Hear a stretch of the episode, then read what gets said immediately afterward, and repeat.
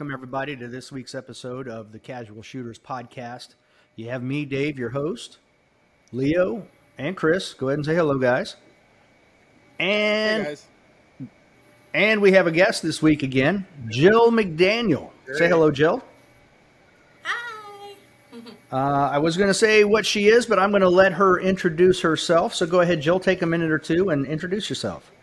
Wow. Thanks. Um, well, my name is Jill McDaniel. I first and foremost, I'm a wife and mother here in the great state of Virginia.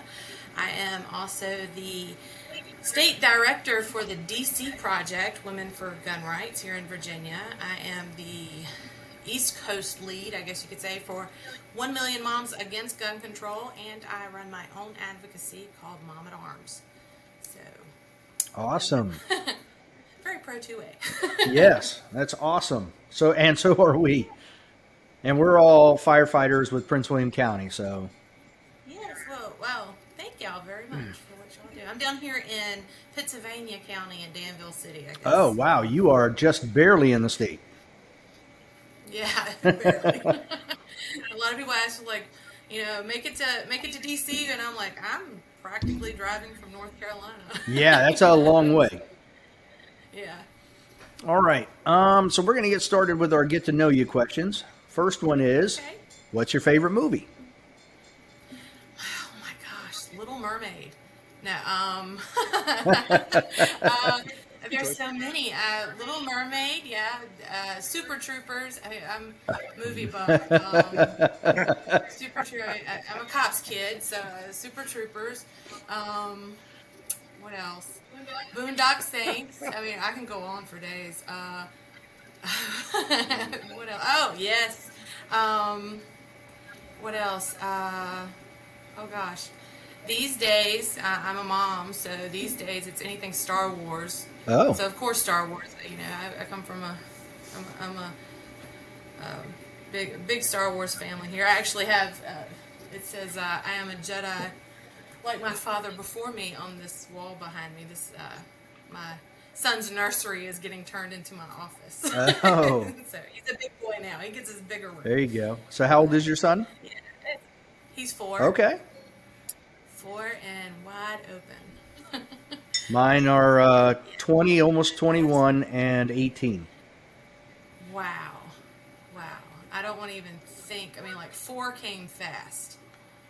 Four, I mean, I, I'm just. Uh, the rest of them go fast too. They actually go faster. Yeah, I mean, we're already, like, he's he's a. Um, end of the year baby. He's a December baby, and we're here. We are almost, almost. I mean, we're almost in May, and I'm sitting here thinking to myself, "Oh my gosh, you know, he, he's almost five." so it's it's nuts. It's so nuts. So, what is your favorite book? My favorite book. Oh gosh. I'm a. I have a little background in religion and philosophy, and there are several books. I, I'm like really big into like Western.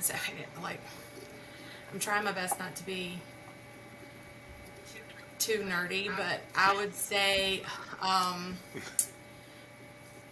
anything by Dan Brown. you know, like Okay. demon, uh, you know, angels and demons and stuff like that. Uh, I like I like the mystery behind stuff, but I also like it to um, kind of also represent historical facts. Um, and it doesn't have to be like you know completely factual. I mean, it keeps it has to keep me in, intrigued, but. Like, like maybe a historical favorite? fiction? Um, well, there's an, another, there is a book that is kind of like in line with that. It's called, I can't remember the author's name right off the top of my head, but it is called Holy Grail. It's the, um, kind of the principle of behind, um, Dan Brown's, when he went into the whole angels and demons and, um, those movies that came out with Tom Hanks. I'm trying to think of like you, you put me on the spot with that one because I have so many, and then of course the Art of War. The Art of War is awesome, but and don't ask me to say his name. I'm, I'm Southern Virginia, so if y'all ask me to say anything, you, so I kind of get all the pieces on it. Yeah. So, but um, yeah. and then um, these days it's it's law books. Yeah, for sure. yeah. Constitution, you know, that type of thing. Yeah, the Constitution. yeah, the Constitution. I have that. Right Little here. known books nowadays, you know. Federalist Yeah. Papers, you know. Yes. Yes. So along those lines, then, favorite historical character or person? I'm sorry, not character. Wow. Um. Oh my gosh. I I wouldn't. I mean, it's more like less these days because of this activism. It's more or less groups. Um, our, our founding fathers are really like tripping me out these days because everything is kind of coming into play with you know as history repeats itself and i'm just sitting here thinking about you know historical if if I had to these days I couldn't tell you like one in particular. I would have to say our founding fathers because they knew this was coming. They did. and and I'm I can't say that I'm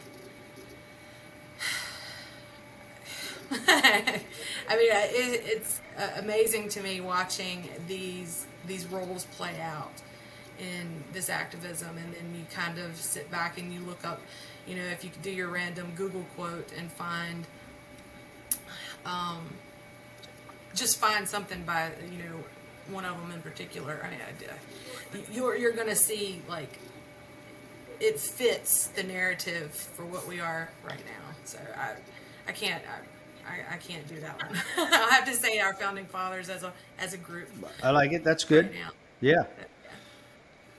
And they definitely, uh, yeah, they're uh, they're very pertinent, as pertinent today as they were then. Very much so. Very much so. I I I wish I, I was even saying to myself um, before coming onto this, I was like, it's amazing seeing myself in the position I am now, and I'm not some some big name or anything like that by any means in the two, you know the Second Amendment world, but um, I, my history teachers from high school are probably so proud of me right now. They're probably like, she stayed awake, you know. she actually did not, you know, she wasn't asleep the entire time. So, it, uh, yeah. So right now it's it's it's definitely a time to reflect. Yeah, for sure. on a lot that we've learned. So being a being a 2A advocate, um, what is your favorite gun? I am a Smith and Wesson fanatic. I love. I don't know what it is. I like everybody's like Glock, and know, my husband's Glock, or Sig, and all. I'm all about some Smith and Wesson. I, um, my dad, uh, before he passed, passed down to my siblings and I, my mother, um, some of his collection, and I have a Smith and Wesson 44 Magnum that I am. That's that's my baby, and I treat it like I treat and it's just it started from there. I mean, the first one of the first firearms I ever fired was a Smith and Wesson. I believe it was um, I want to say it was a 1911, maybe. Okay. I'm going. I'm going back. I know Berettas are in there too, but definitely Smith and Wesson. So what about your favorite caliber? 45. Can't go wrong with that. No, I nine. I, you know, my my everyday is a nine millimeter, but I have my my 45, my trusty, and it's just um, it's it, it's like you said, you can't go wrong with it. I mean, if you have really good aim and you're sighted in really well, I mean, it's it, nothing's gonna you know whatever's coming at you is gonna stop. Right. so So, okay. So we brought you on because um, with everything going on, uh, the one thing that I that doesn't get a lot of discussion, I think, are women's Second Amendment groups, and we thought that would be a really good idea is to bring somebody on to represent them and and talk about it. So, how did you get into this? Um, firearms have always been a way of life for my family, and when I say a way of life, I mean like I grew up. I mean, I, you know, grew up in the southern part of Virginia. I'm from a farming community, hunting community. Um, And being the daughter of a police officer, especially, it was one of those things where my dad was very adamant about. Uh, you know, I have an older brother, but he was adamant about my sister and I being very self-aware and being um, just ready to protect ourselves if, if needed. And, you know, of course, growing up, and he taught us about firearms, he taught us about safety training and so forth. It wasn't until the last, I want to say, 10 years or so, it's when the political aspects that I started to notice, um, where it was condemning firearm ownership among all groups um, that paved the way for more gun control that we're seeing today. And I spoke out about it as just a, a normal person or whatever, but um, when it came down to the last five or six years, it's when the propaganda started to kind of become more noticeable. You had more groups like women, women actually speaking out against self-defensive measures, and I could not believe that. I could not. I could not understand groups like Moms Demand Action and you know these uh, Everytown groups and even them getting kids involved with Students Demand Action and March for Our Lives. I could not understand how they would want to put a quick fix on something that you can't legislate the the root issue to the problem away. I mean, you can't legislate evil. You can't do it. So, watching all that, and you know, I started to speak up a little bit more on social media feeds and stuff like that, and saying, you know, this is not right. What they're talking about is just completely baloney, complete baloney, and um, and that's when I started to get in with more people like One Million Moms Against Gun Control, um, and then we I was introduced to the DC Project, Women for Gun Rights, and um, and, and just I found my own little, you know, these little communities of women like myself that grew up with these same principles and these same values, like you know it, we're our own protectors. It's not the government. It's it's we're our own. This is how we were raised. This is how we were you know told told and taught to do things for eons and eons centuries you know before even us. And so that's how i kind of got more um, i've stepped up more you know i started my own advocacy which is more so along countering propaganda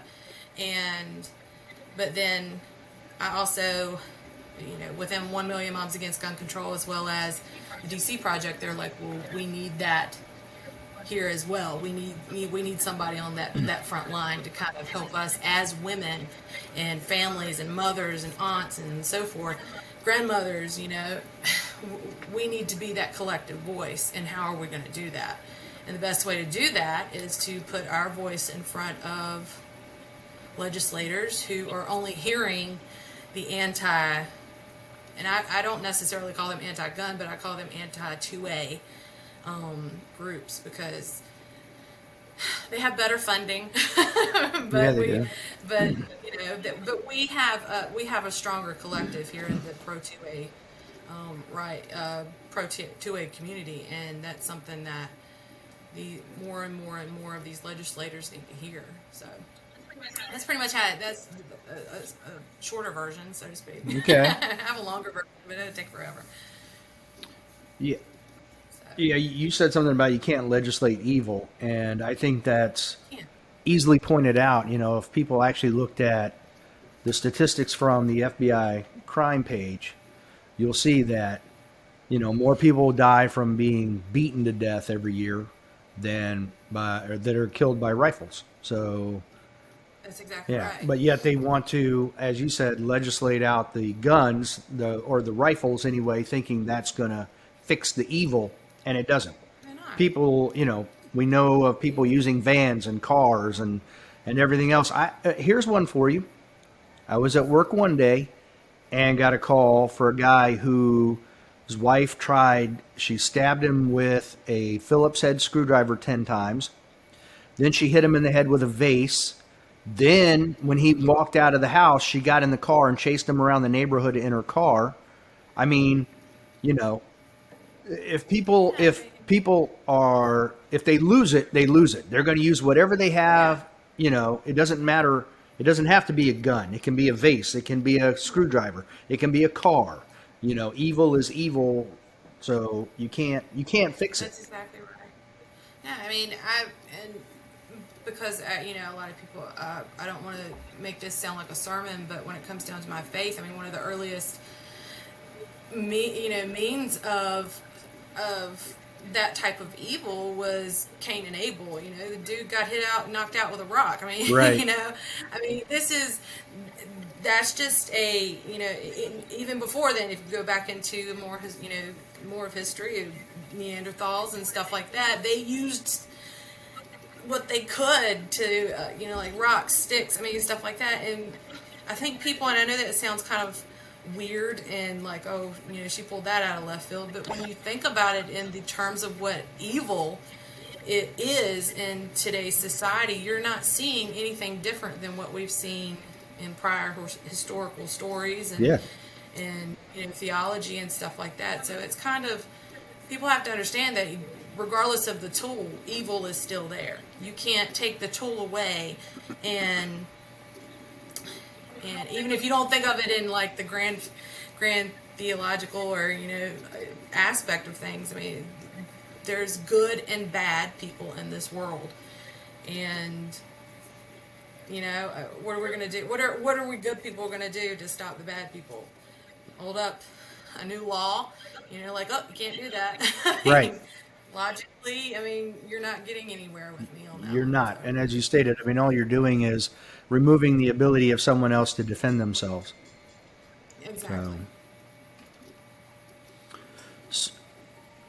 So how? Okay, so you you got.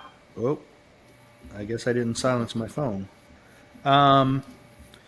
So you got into you started Mom at Arms, and how did you get linked up with all the other groups?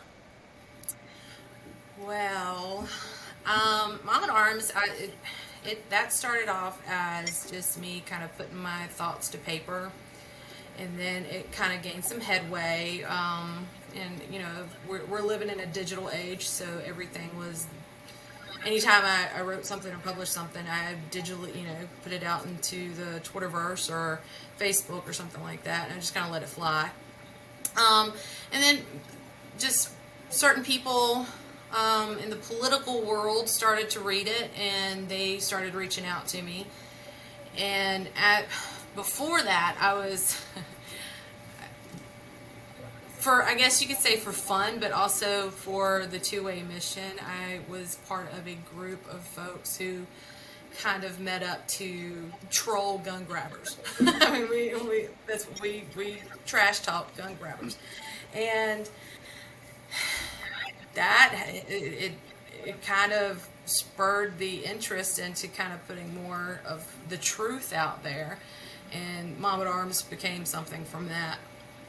So, my research partner, um, who stays pretty much anonymous in all of this, is good pals with um, Rhonda and of Chicago, Chicago Guns Matter, the big uh, Rhonda for Chi- versus Chicago. Um, and she kind of hooked me, you know, we, we kind of chatted and talked and she helped kind of boost me even more. I mean, to other folks, like, here's this concept that Jill has going on, you know, pay attention to it, see what she can do for us. And um, it kind of went from there. I mean, that's how I met um, Mary Schuster Callison. I always get her last names mixed up, but I think I'm saying it right that now. Mary Callison Schuster, or she's One Million Moms Against Gun Control. Um, Rebecca Schmoy, and then that's uh, their their foundation, which One Million Moms Against Gun Control is the original group that went up against One Million Moms for Gun Control, which is now Moms Demand Action. Um, and then uh, from there, that's when I met Dianna Muller and joined the DC project and kind of got uh, hyped up to do, take the state director position away after a wonderful lady who was doing it before me. Um, she just kind of got busy, so. But I see it as a collective for all of us, um, especially to advance for 2A rights, especially for women in the 2A community, and pretty much how I got it. I, I would have to give a lot to a lot of my social media pals, and I, I can't name them all, but um, definitely Rhonda Ezell and my research partner. They've they've really helped me a whole lot to kind of get in the know. Okay. so I, I'm not a pro. I mean, not a pro shooter. I'm not a pro pro. Uh, led, you know, uh, lobbyist or anything like that. I mean, I'm coming from You're a uh, mom. just someone who, yeah, I'm a mom. Yeah. And I'm a very, very, very staunch believer in individual liberty and knowing right from wrong. Uh, the golden rule in my home growing up, and as well as in my home now, has always been the golden rule. you know, so, and I believe that that if more families and individual, you know, like just families in general or communities actually went by that, I think we would live in a much happier place and be able to combat a lot of these horrible issues that we're seeing today a lot easier if there were more values like that. So, the DC Project and One Million Moms Against Gun Control are are my kind of people for that. you know, they're my they're my moms, they're my girlfriends. You know, so we're um, Yeah, I mean, I, I pulled up the DC Project uh, website while you were talking, and and I, but I've been on here before, and um, I actually made a donation before, and I, if you scroll through there just through the different directors, I mean, you have everybody from every walk of life in there. Yes. You have you have survivors of violence. You have survivors of gun violence. You have survivors of um, just life in general. I guess you could say. You have people that um, who have been in the shooting industry for years. You have people who are doctors, are lawyers, are engineers, are you know neurosurgeons. I mean, just ugh, I mean, such an amazing group of women and mothers, sisters. I mean, other activists. You know, other civil rights activists. It's just an amazing group of women. They all have this. Through our diversity, we all have a very common ground, and that's that's individual freedom and and protect self protection. We want to be able to protect ourselves as well as one another for the good. For the good. I mean, that's Right. that the simplest way of putting it is we're doing this for the good. Uh, I, I do like your website, by the way. Um, and I've noticed that you must be. Do you do all of your social media stuff yourself? No, um, for Mom at Arms, no. Okay, because um, there is a lot of information that comes out on that. We are Mom at Arms is an info dump twenty four. yes, yes, it is. That We that is have- accurate. we are we are constant. We have what started off as just me, this woman, mom from Southern Virginia, to doing it was doing it all by myself. Um, it, I have. It's amazing because I have had these people step up as volunteers to to help either contribute information, they do research, they um, they write, they um, they or they help us with the um, social media pages a lot. Uh, sometimes I just let them. Uh, I have another friend here in um, in Southern Virginia who is uh, we call her Pearl. she is a uh, from she is African descent. She actually came here from Africa. Okay. She uh, uh, Tanzanian, and she came here from Africa, and then she.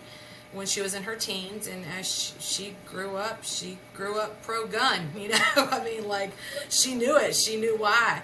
That you know, and Uh, she helps me a lot, but we also, because of her background, she is a domestic uh, violence survivor.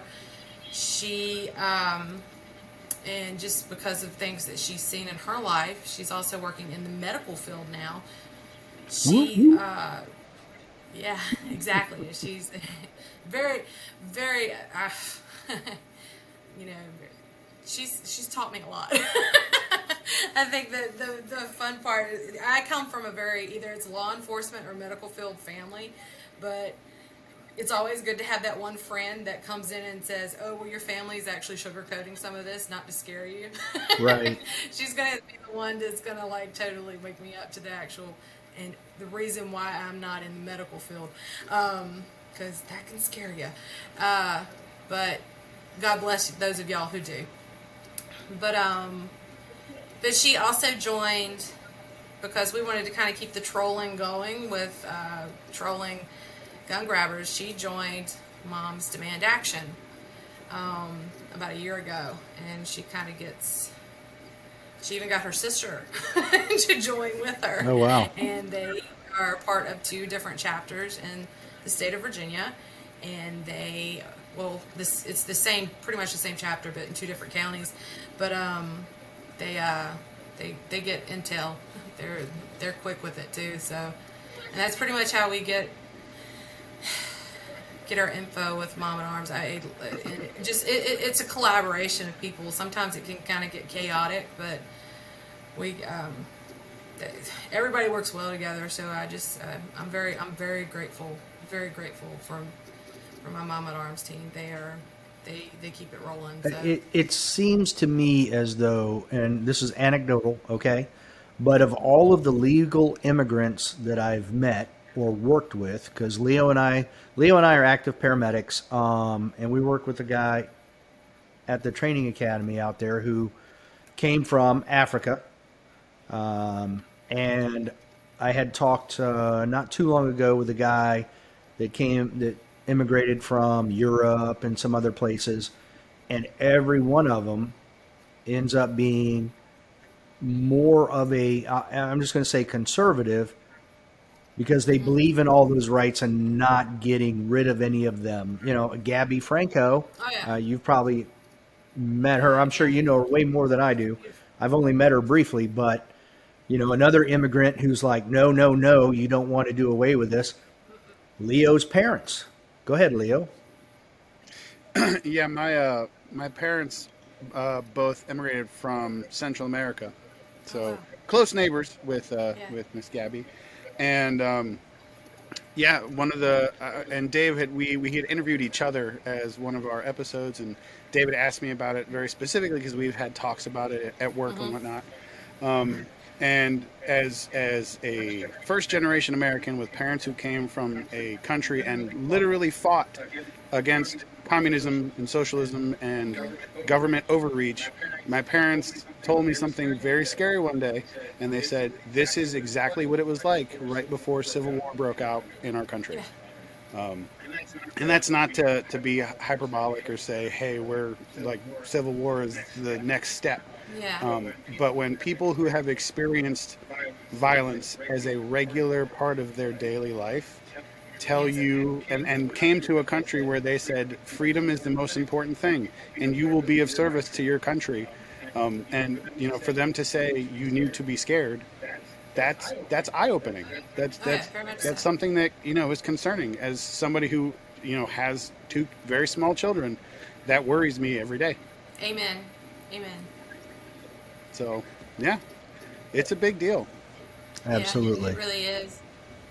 It really is. I I don't think I when I started to become more outspoken in this in this activism. I mean, overall, I, personally, I'm more of an independent than I am a Republican or anything else. Um, I tend to be more of a fiscal conservative, but when it comes down to uh, a lot of pals call me the closet humanitarian because when it when it comes down to two A rights, I'm very staunch. I'm like, no, you're not. You're not going to touch my guns.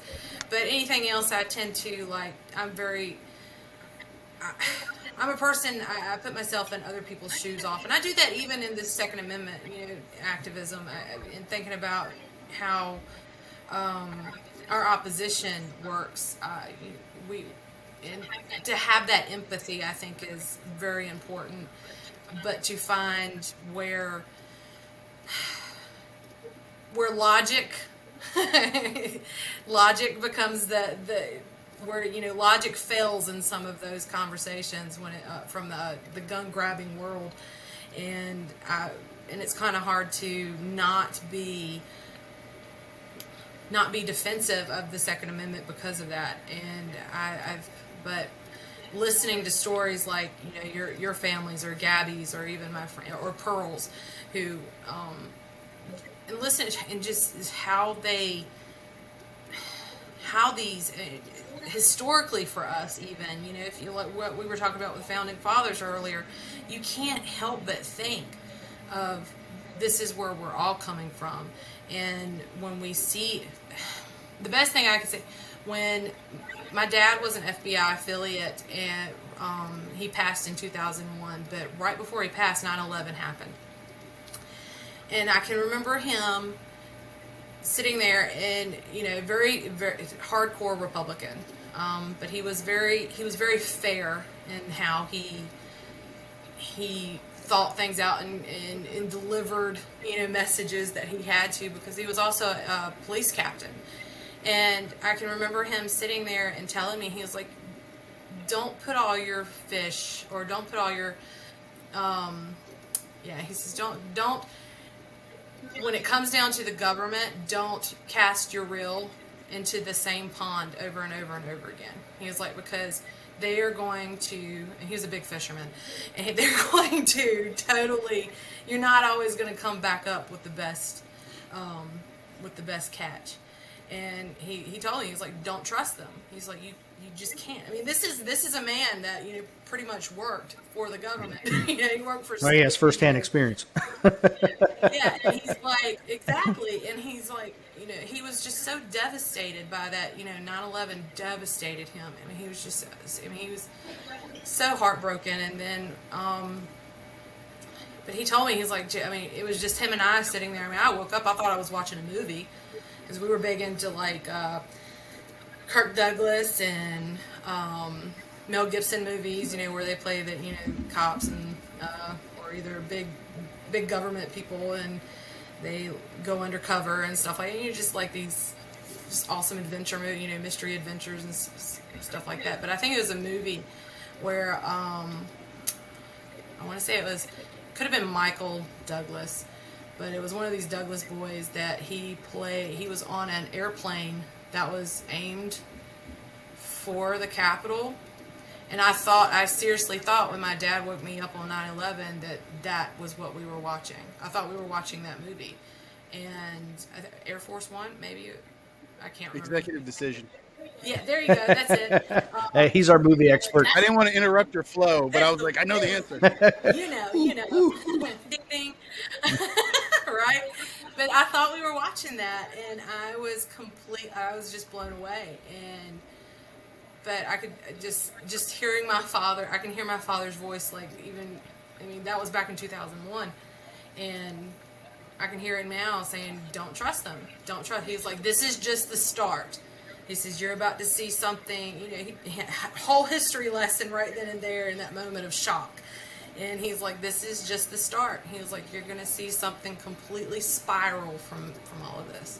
He was like, "Moments of peace, appreciate them, but be proactive in what you're about to, you know, what this is showing you right now. Be proactive, and, and that that to me is what what I want Mom at Arms to be even though we kind of info dump left and right, but I, I, want us to be proactive in getting information across or at least being an archive for individuals to to see that and um, or to have a place to go you know as long as it's there. So but um, nowadays there's no telling. But we might get t- kicked off tomorrow but right, right now I, um, the proact I, that's what i like to call us is not we're not necessarily activists but because of our diversity within Mom at Arms and just the stories that we know, like Gabby and um, who's a big supporter of us. She's helped. Um, we, we love her stuff. We use her as a reference often, and then Pearl, of course, and then just everybody else that we have. We have a lady in California who's of Mexican and Japanese descent, and I just. I Wait, those are separated by a large ocean. How does that happen? That. Yeah. America. That's how that happens. That's right. America. but that, I mean, but that, and but that's how it works, you know. So I mean, just and with all of that it, shoved together under the title "Mom at Arms," we uh, we, we want to try to stay as proactive as we possibly can in in, in preserving our rights. So, so I, I want to take a second to go to go back in time here a few minutes. Okay. Um, because I pulled up the FBI crime statistic data, table eight, um, I, and, and so you know, I teach the um, wound ballistic class for our paramedic program in Prince William County. So I usually quote this type of stuff. So just as a comparison, so for those people listening and, and for our own edification here, for people who have murdered other people using a knife or some other type of cutting instrument, a blunt object, or a personal weapon, which means hands, feet, that type of thing, those come out to 2,473. The total number of people killed with a rifle and shotgun combined is 564. One, roughly one fifth of the number. So it just goes back to what we're saying. You know, you can't legislate evil because those individuals just used whatever they had available. Like they have example hammer. You know, somebody had a hammer laying nearby and yeah, I think that that pistol and rifle statistic also includes uh, police defensive uses of force included so, in the murder. Oh, is that what it is? Okay. What? But here's the other thing. Now, if you listen to Johns Hopkins, and they are a top tier institution, they estimate every year 200,000 people die from medical mistakes. But you don't hear anything about you know we're going to take away doctors or hospitals or anything else. Which is funny too because michael bloomberg pays into johns hopkins university for their statistics uh, on gun violence. Ah. which is like which merges suicide by gun yes. into their yes they overall do yes and mm-hmm. that is i mean yeah, because if you look at 2019, the total number total number of murders is 13,927, which is actually on a downward trend for the last four years. 2016, it hit a high, came down a little bit in 2017, came down a little bit more in 2018, come down a little bit more in 2019. Um, that's total number of murders, including everything. If you look at firearms, it's 10,000 which is a lot of people, and that's not something to scoff at. But the issue is not, the yeah. issue is not the fact that people own guns; it's the fact that you. It's not. That's exactly right, and that's where a lot of people, especially you see these these middle these people that ride the middle the middle aisle, and when it comes down to gun ownership, that's what they are being man, uh, swayed by. I don't want to necessarily say manipulated because a lot of them actually do kind of, well, you know. I'll say it. I want to be nice. so I want to keep it somewhat. I don't know who watch it. um, but, uh, yes, you maintain your side. I'll, I'll, I'll, I'll be the opposing but, voice um, of Jill. There you go.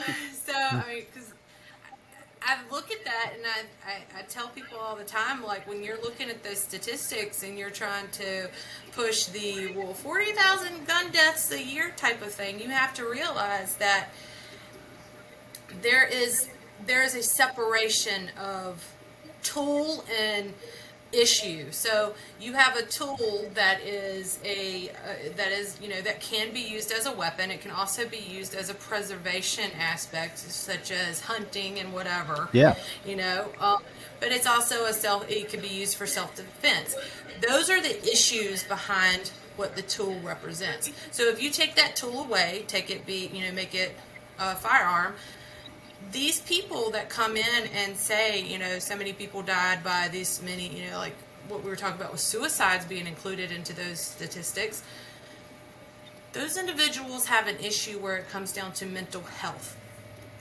If you take the firearm away, you are still going to have opioid issues. You're still going to have overdose. You're still going to have addictions. You're still going to have all of these things that are going to lead to even more serious issues within their own. So if you take all of those away, what what happens? You know, if you take away these things that are still being used to excuse me, still being used to regulate an issue are still also the problem. I mean, look at the many people that are that are just doped up on and I hate the expression, but doped up on antidepressants, but are still killing themselves. Uh, uh, you know, having suicidal tendencies and stuff. I mean, y'all know, as you know, yes. as EMS workers and paramedics and fire department. I mean, y'all know these things. This is what you're seeing, and for anyone to deny that, and going back to legislating evil, I don't call these people that have these issues evil by any means because it's really sad. It's very sad aspect coming. I have, you know, like my family, medical people in my family. I hear these stories all the time, but I think about it. I, I think about how going, you know, thinking about those statistics as far as medical malpractice and stuff like that. These things are not getting the awareness that they need to. I mean, if we're going to be saving lives, we should be doing it across the entire board.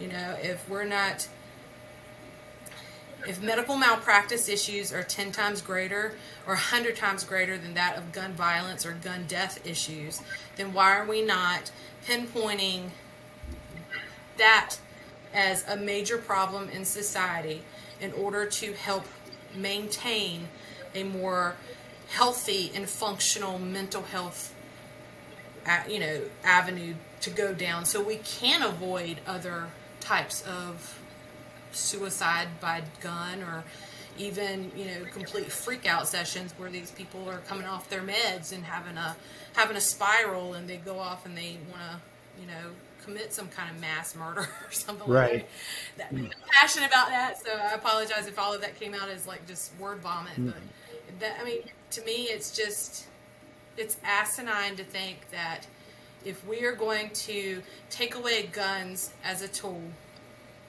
that has killed people, then why are we not doing the same thing with drug, you know, medically, you know, prescription medical, you know, prescriptions that also instigate the same thing. Right, and and it, go ahead, Chris. I, I want to interject.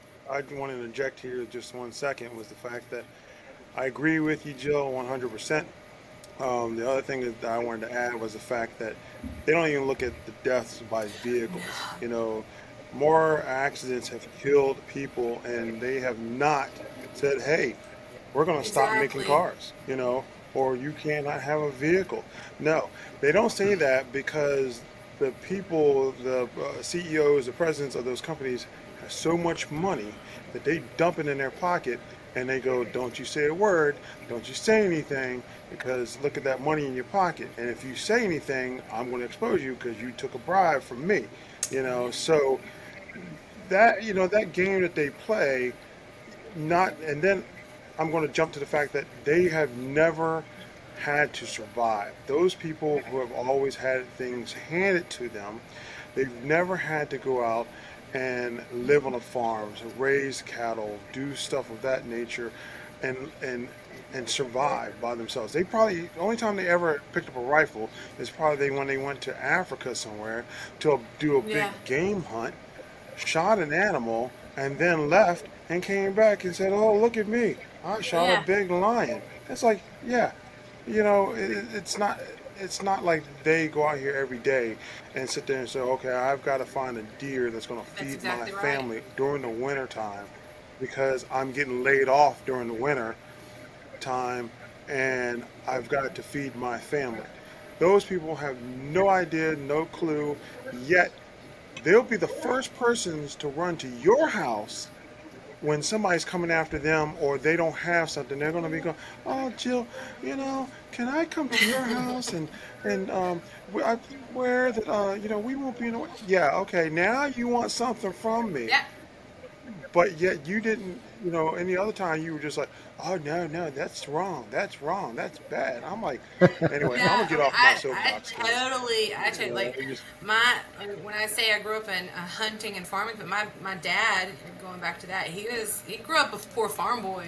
You know, he grew up tobacco fields, you know, milking cows and everything. He and he raised my brother, especially my brother and I. My sister's a little bit, she was a little bit more spoiled than what we were, but um, but you know, I know what it's like to go and you know, stock up on string beans and butter beans and I mean pull digging taters and stuff like that because my parents. now I appreciate it. Back then I hated it. Right. but I mean, like you tell me. I mean. Other than the frost that we randomly got here in Virginia, I, I was having some of my own growing, but I hope I can save them. But when it comes down to like what you were saying, it's going to be the mentality that we have that we can live off the land. We're not entitled. We're not, we know how to survive and we know how to not regulate one another, but regulate ourselves in order to, you know, find our find our footing if something happened.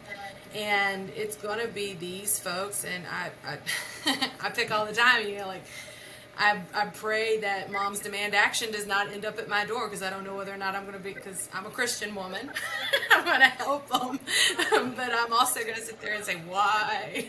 you know, not me. Go somewhere else. don't put me in that spot.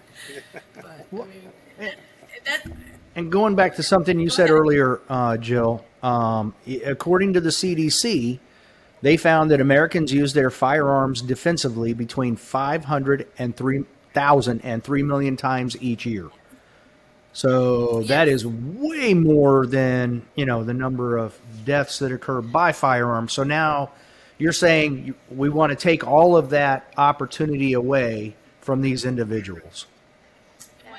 What's sad is actually looking into that even more is that now we are coming out of a pandemic where the CDD, the CDD, the CDC has gotten so much prominence, so much popularity that now these anti-gun groups are actually coming in and pushing the CDC even more into, or at least pushing the government even more into funding the CDC for gun control measures. Right. So this is like, I, I you know, I, I try not to get into the whole COVID thing or anything like that too much, but where opportunity was there, they found it, and you know, here we are. So I want to know what you were saying with those statistics by the CDC. How are they going to change once there's more government funding into gun research through the CDC, you know, gun violence research through the CDC? I want to know. Look at the media now. I mean, four years of Trump or whatever, if you liked him or not, we didn't hear about it, all these shootings and stuff like that, like what we're doing now. They already have the media in their pocket.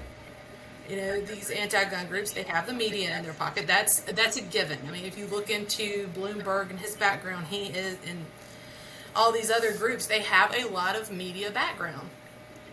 And if they can do that with the media, then imagine what else they can do. I mean, hmm. I mean, Johns Hopkins. I mean, they're they're already with Bloomberg is a big funder of Johns Hopkins.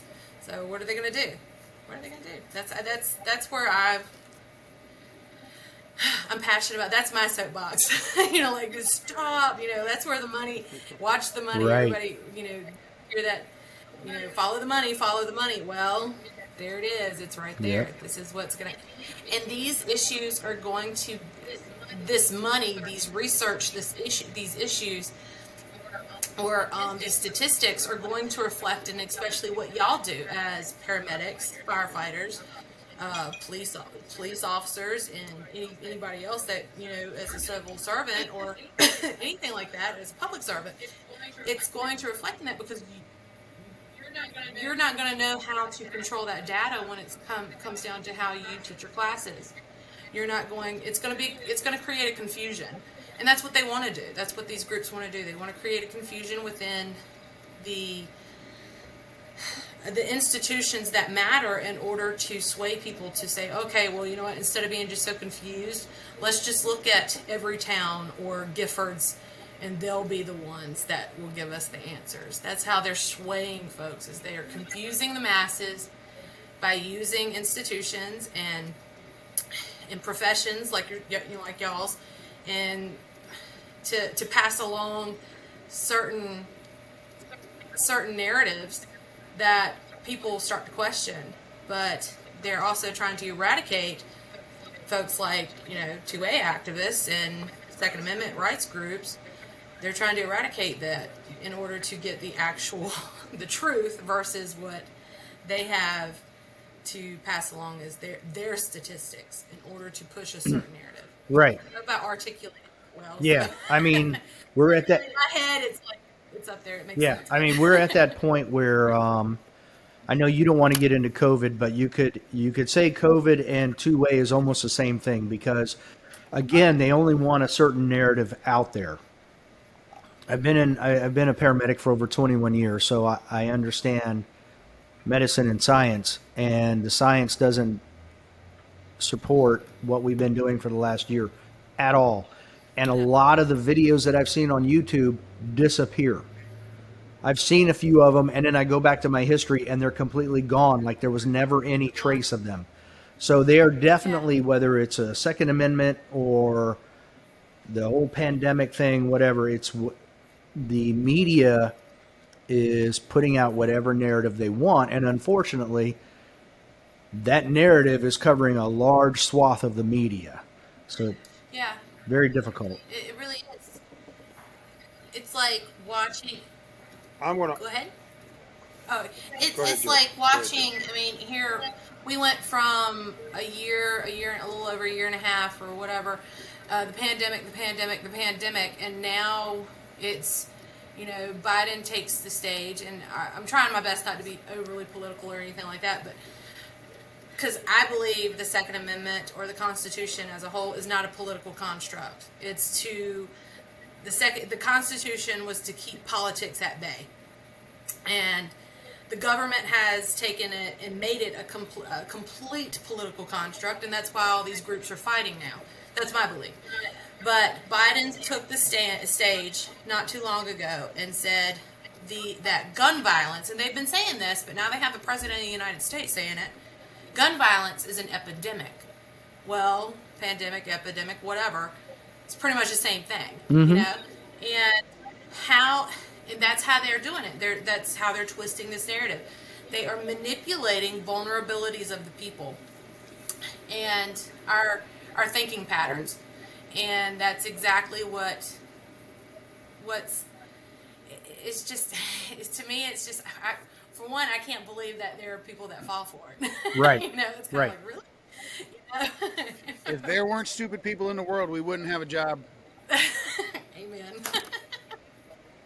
And, and you and you know I this is kind of my theory, but I feel as if the media knows that if they play to the people, and I call Yeah. it the people in the city, they know that the population is dense, and they know that oh my gosh, if I can capture them, the people in the outlying areas that live out in the country, like mm-hmm. myself and you, that live out in the country, they know that okay, we can't. That they're not a mm-hmm. large population.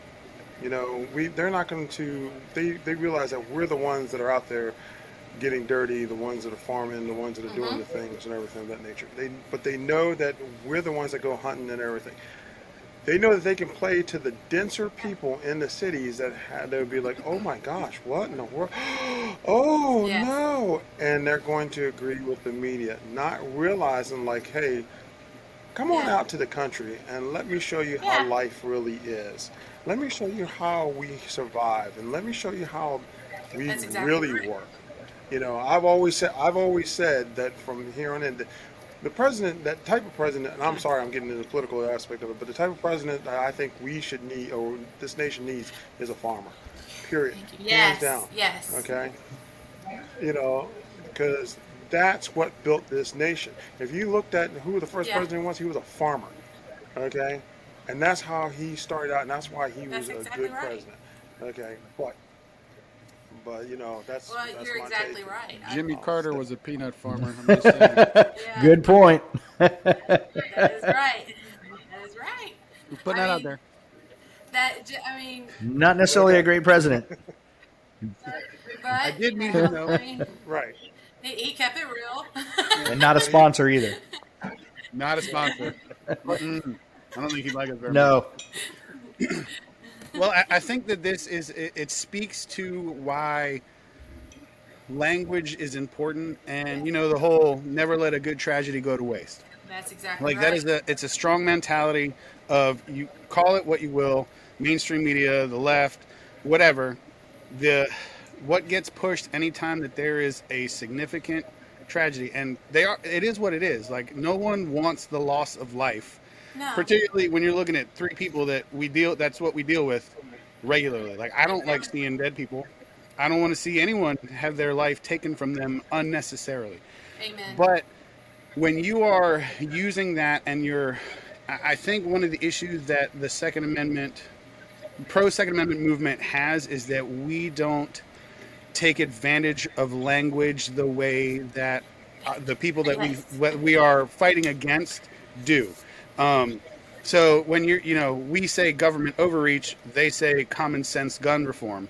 Yes. well why can't we say common sense leave it alone? It's Yeah. already common sense. I'm a, i am a grown up i have individual autonomy. I can make decisions on my own. And i have a right that is inherent to me and that is protected by the constitution not guaranteed me by the constitution the constitution just says leave this right alone Exactly. my First Amendment right, my Second Amendment right, my right to not be illegally searched, my right to not have to quarter uh, soldiers, my right to not imp- impugn myself in court. Like all those enumerated rights aren't guaranteed me by the Constitution. They're protected by the Constitution, and my representative, like my representatives, are supposed to protect that.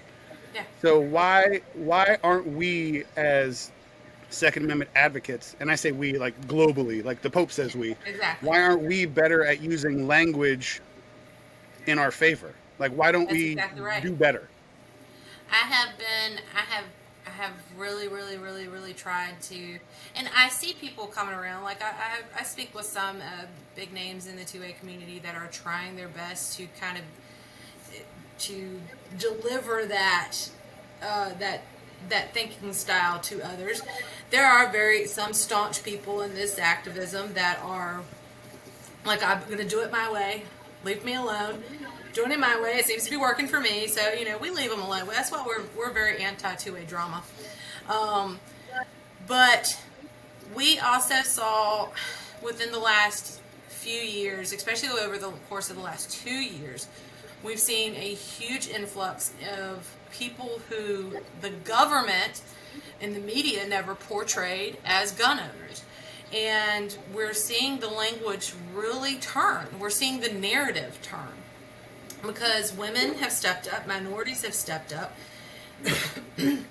There's a big influx, and they're they're keeping you know they're those are the the demographics that are keeping the two A alive right now, but they're not getting the coverage, and they're keeping it to a point in the media, especially like if you are one of these demographics or one of these um, categories of people, you're not i'm not i mean like as a female gun owner i'm not going to get the coverage as some guy in his complete tac gear uh, white dude you know is going to get in his complete tac gear that in the media.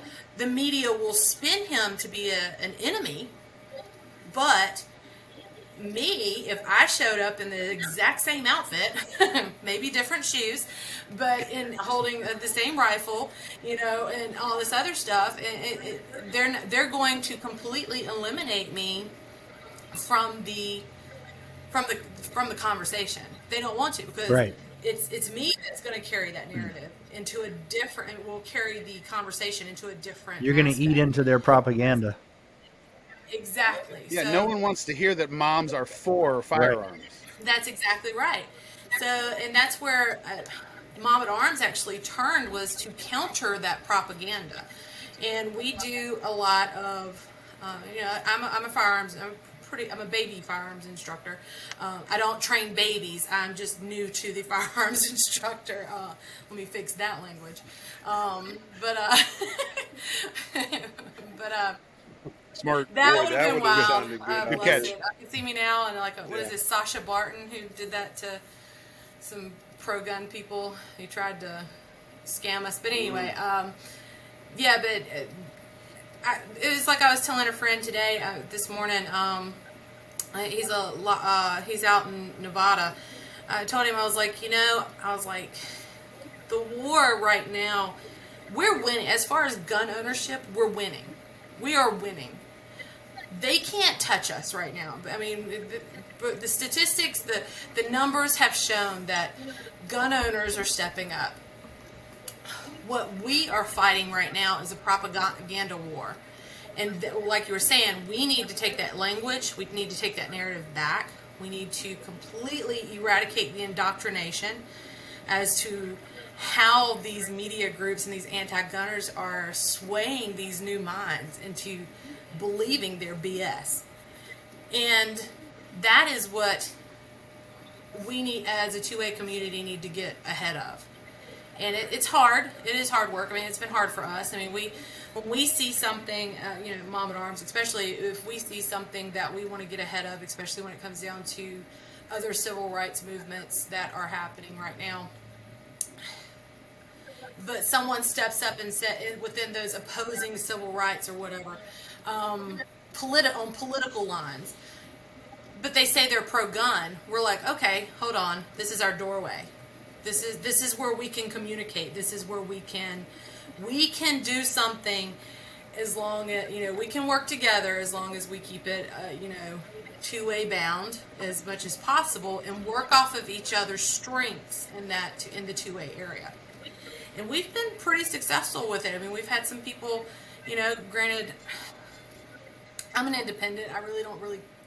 I mean, I, I, I exercise my right to vote, and I'm I n- did not vote for Biden. I, I identify as a constitutionalist.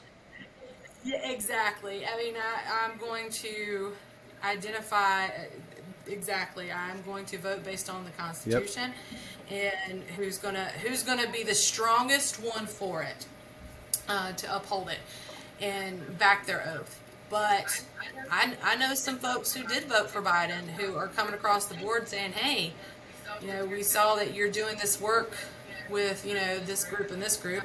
Um, and we kind of align with them. Can we can we talk some more? Let's let's talk about this. Let's talk about how we can clear up some confusion on some things. And that's where and I'm and, and it it's not giving up my convictions by any means as far as how I politically align. It's more so is building a trust within the moral aspect of what the two way means to us and how we're going to preserve it. And it, it's it's very hard to do that. I mean, I'm finding that a lot of people do not like that. but it's kind of like because we have so overly politicized the Second Amendment. It's you know we're telling people, oh, we're you can't carry. This is pretty much how we're. If you're not, if you're not a conservative, that means you're not pro 2A. Okay, that's that's incorrect because I mean there are some people in the on the left that do not even have and I call a lot of people on the left newer voters because they don't have the entire history. I mean, they're they're of, of more of an indoctrinated age, I guess. Am, am I making sense Yeah. there? I, I, I don't know how to. It's. I see that a lot of the people on the left that are voting these days are a lot younger than I am, and I'm not even 40 yet, you know? So that's what I'm saying is like if I can get these folks to come across and say, hey, you know, Jill, let- let's talk. You know, like I didn't know that. I didn't know that, you know, shall not be infringed with, you know, or the Second Amendment was a full clause of direct statements. You know, they, they, a lot of people don't know that. They don't know that how how the Constitution was built, but yet they're still voting for anti-gun representatives. so how- and I, that, and that to me is confusing. How can they consider themselves 2A, proponents for 2A, but yet they vote for someone who is anti 2A? they're not getting the they're not getting the entire story. They're not they're not getting the full concept of what it. Well, like with Biden, I mean, it was pretty obvious. They Biden was right. obvious. Yeah, I think that it was more so along the lines of the the more local. Um, you know, like when when somebody comes up to me, uh, you know, I had one girl who told me she was like, when someone came up to me and says gun control, I can actually say I'm not for gun control, but when they say common sense gun safety measures that Moms Demand Action is pushing or something like that through their little programs like Be Smart and you know and stuff like that, which are pretty much NRA and NSSF, you know, the National Shooting Sports Fund. It, it's these already established gun safety by pro 2A groups. You know, Moms Demand Action are using these concepts and they're reformulating it in order to manipulate some of these newer voters into thinking, oh, well, you know, yeah, I'm not for gun control, but I'm for common sense gun, you know, gun sense. I'm for gun sense, you know, and this is how I'm going to vote. And that's why they have their, uh, what is it, their gun sense candidates that they do. Um, if you look through like Moms Demand Action, they have a gun sense candidate uh, forum or something like that on their website. And if you go through some of their uh, gun sense candidates, they'll the candidates in these states will, you know, representatives or delegates or whatever, and they'll say, "Well, I'm a firearm owner. You know, I own firearms. I'm very much pro Second Amendment, but I think, you know, it's like." But I think that you know we need to do this, this, and this, and that's what these Biden voters or left wingers or whatever you want to call them, that's where they got manipulated. That's where they got they got they got swayed off course from the get go. They had all these local elections that they got involved in for gun sense that turned out to really really manipulate the the overall picture uh, um, as far as the presidency. And it, it, it really is like that's why I tell people all the time to get get active on community levels. You know, get active in state, you know, your local elections and your state elections because this is where it's really, really creating the confusion. Um, that, that's the best way. I hope that came out. Yeah. right. Yeah. Like I said, it, in my head, it's ten times more organized. And and Northam and Biden are twins. Yes. Yes. I mean, look at Northam is a very good example. Northam actually used to run on Republican principles.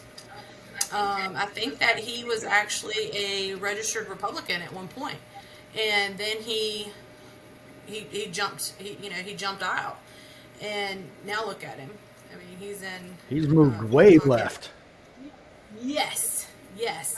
And i believe that i might sound a little conspiracy conspiracy theorist or whatever but i believe that they have some club that they all like form form with one another and i believe that because that's what shannon watts does now is she helps shannon watts moms demand actions founder she runs an activism to build and encourage left-leaning anti-gun women to run for office.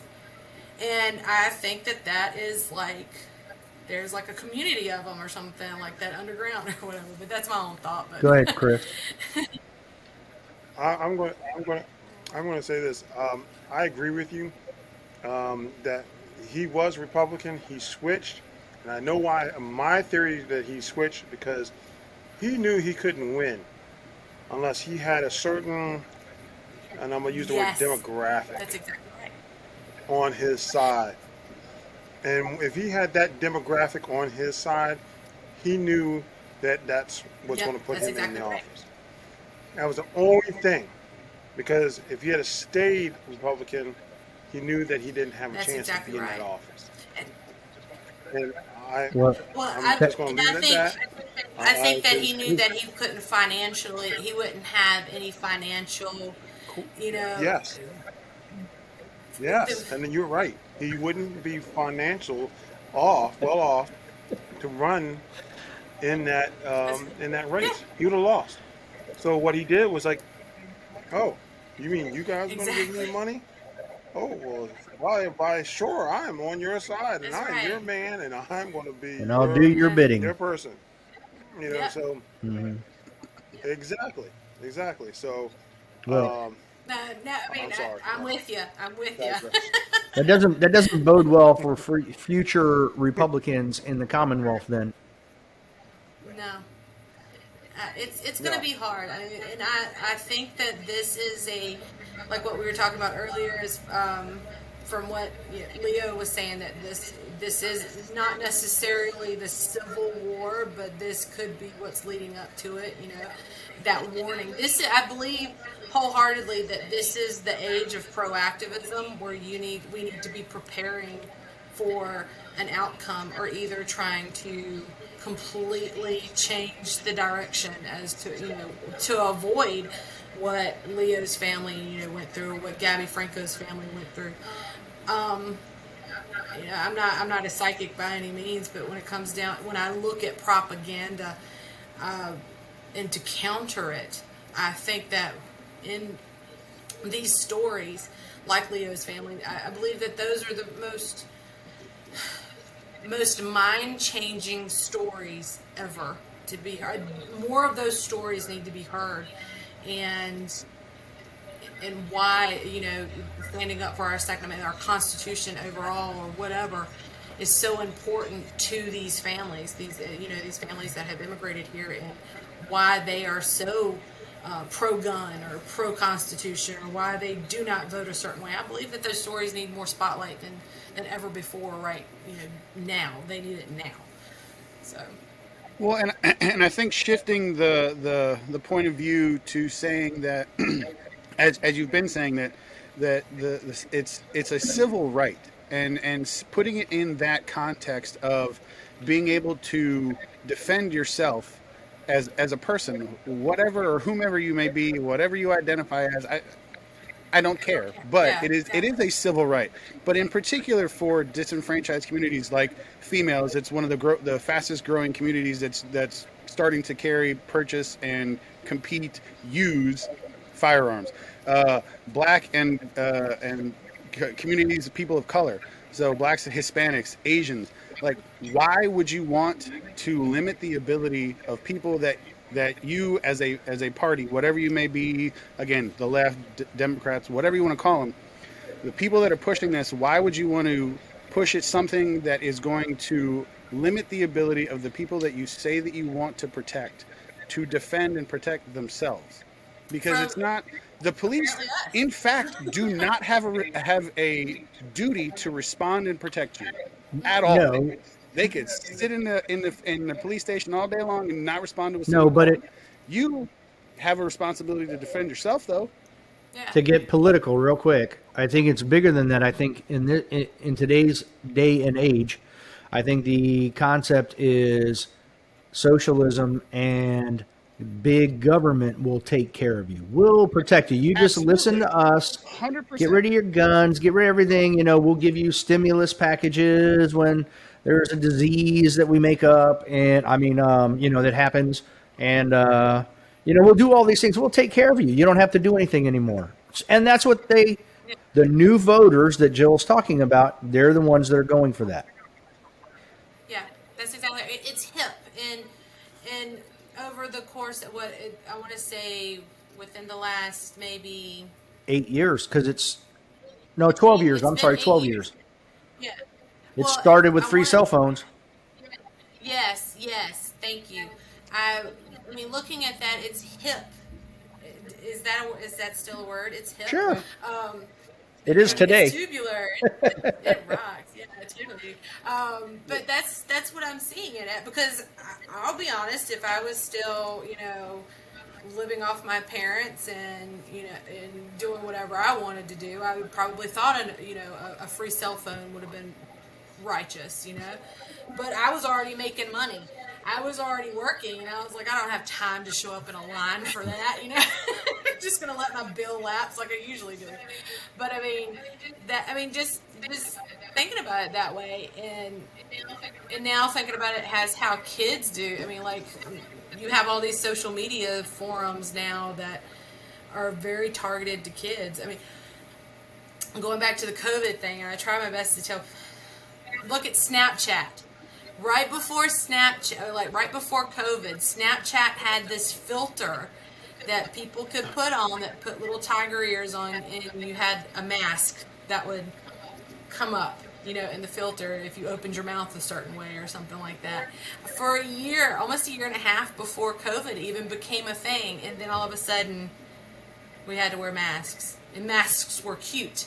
You know, now you have these like little dangly things that you can get and you can put on your mask. And, and I'm like, now masks are a fashion statement. You can get them bedazzled. You can get the, I mean, you know what I'm saying? It's like, it's whatever they they can use to play into. And I'm not saying, you know, like if you wear a mask, you wear a mask, whatever. Um, but it's like they're using certain language and certain uh, certain narratives to promote it even more. And I mean, now you have groups of children, literally children, talking about gun rights. They're, you know, they're not even old enough to have a gun, but they're going to tell you how, you know, like well, because they catch it in the field. Right. That's the whole point. Is they they they find yeah, a way to by using rhetoric and by using that optic to make you feel like a bad person for for exercising a right, an inalienable right. You are born and yeah. inalienably you have a right. But if a kid tells you not to carry a gun, you feel like a dirtbag. It's yeah. prohibition all over again. you think about uh, all the advertisements and the propaganda back during the prohibition age when you know they were going after liquor and um, don't don't make that suggestion. Don't go after my liquor. I don't know if you can tell, but, yeah, but firefighters drink a lot. Responsibly, obviously, not when we're carrying. Yeah, yeah. Responsibly, exactly, exactly. Y'all stay home. But look at it that way. I mean, that I, I was doing some they have um, when you look at all that propaganda from back in the day that uh, for prohibition there is actually posters where they have drawn out i mean they're old they're vintage they have drawn out um, like the women and they're holding the children back like daddy stop drinking or we're gonna have to leave you you know and they have these i mean yeah it's wow um, then you come back up into the JFK era. They're actually, I don't know if, I mean, you guys, I don't know if y'all know what these are. These are patterns. These are sewing patterns through through mm-hmm. groups, uh, through companies oh, yeah. called McCall's. Um, and uh, there's another one I can't mm-hmm. remember, but um, sewing patterns for women that are targeted for women. You know, like you guys kind of just like like what is that? But a sewing pattern, yeah. but yeah well, my see, I, I, my mom. Mine too. That's to how sew, I knew. And she used to sew yeah. my clothes. So I remember going to like places like uh, Minnesota Fabrics, yes. Jo-Ann Fabrics, and uh, getting yes. patterns. And uh, I remember her laying them out on the table, cutting them out, and chalking and Pinning. everything like that. So I well exactly. I remember all. So, Pinning, yeah, getting, getting they, stuff. Yeah, and they would in gun control groups during the JFK era, as well as through Bill Clinton, his little time crime spree, whatever you want to call it. But during his time, he um they actually used companies like this to and these patterns to propagate more gun control. I mean, you have to look it up. You know, uh, I think we have it on the Mom and Arms site somewhere, but the J- JFK era gun control but um, we uh, but looking into all that, that's what they're doing is they're targeting and manipulating the vulnerabilities of certain diff- demographics of people to to sway them and to you know to kind of they try to make what their talk their talking points sound hip and they give away free phones. So I mean that's that's what it that's what happens. And unfortunately we don't have bloomberg's money you know? I mean we would i would happily give away free magazines you know actual magazines. Well i do think you have somebody that's going to join your sewing circle though. Huggy looks pretty interested yeah. he got really jazzed when you showed that he's like all right yeah we're gonna do, i mean like i've always I'm, i was telling a friend the other day that i wanted to come up with a um, a, a design for a woman specific uh, body plate for a plate. I was like, "Cause those things hurt." so I might need to get on a design. See if McCall's will back me up. Well, I tell you, uh, that when he says Leo said that, it's funny, made me laugh because at one point in time, I'm a big man, so to find clothes that I want to that fit me is hard at times. Um, but like you know, I seen like this nice concealed carry pants that you can. He likes leggings. Don't let him fool you. And I'm like, oh, those are really nice. One thing. Yeah. so I'm like, yeah, those are really nice. I want to get a pair, but I go like, oh, let me see what size they go up to. Oh, uh, extra large. Well, guess what? It ain't gonna fit. So the next best thing to do is guess what? Find the pattern and make your own. Wow. So um, I know how I know how it is, but again, that, again, that comes down to survivability. I will be able to survive. Okay. Chris is gonna have pants when stuff hits the fan. Forever in the day, he's gonna have pants. That's right. That's he's gonna have pants. So so what? How can we? Um, uh, just the regular individual Joe or Jane, Jane or Joe, what should we be doing? I'm going. A lot of people hate this. and They hate when they they hear um, hear anyone say it. But I hope that people take it into, um, especially these days, they start looking at it more more seriously. But you you need to call your representatives. You need to get on the phone. You need to make a paper trail of your own personal activism. Um, the DC Project, the ladies of the DC Project, sent a small group uh, with our founder and mo- most of our board members uh, to DC recently, and they sat down with the 2A caucus, and they also spoke with other representatives um, in in Washington DC, and to promote the DC project as well as to have that open discussion about gun rights, and especially gun rights for women. And unbelievably, they came back um, with information where they had asked certain certain representatives on both sides of the aisle that actually said that every p every email, every call, every text message, every letter that anyone sends in to their offices, all of their offices, it's documented and it's logged. So when we as a people, I know that we can't necessarily just, you know, snap our fingers and say, okay, you know, we're we're gonna we're gonna save our gun rights just by posting a cute pic on on Instagram or on you know whatever social media of us holding a rifle or whatnot. We're standing for our gun rights. If we're gonna do that, we need to back it up by saying. I contacted my legislator again this week, and I told them no more gun control, or I told them why this certain law or this bill is bad, and why that they that they should vote no against it. Um, I can't say that it's going to be the overall answer, but you know that that's going to win win it. But the overall answer, we I think we all know what that is. If they keep overstepping their their spots um, in, in as leaders of this country, um, but to keep it to a civil aspect of things, we we the people need to be contacting our legislators as much as possible and telling them no more gun control, no more. Um, go email, text, call, send a letter, go visit them.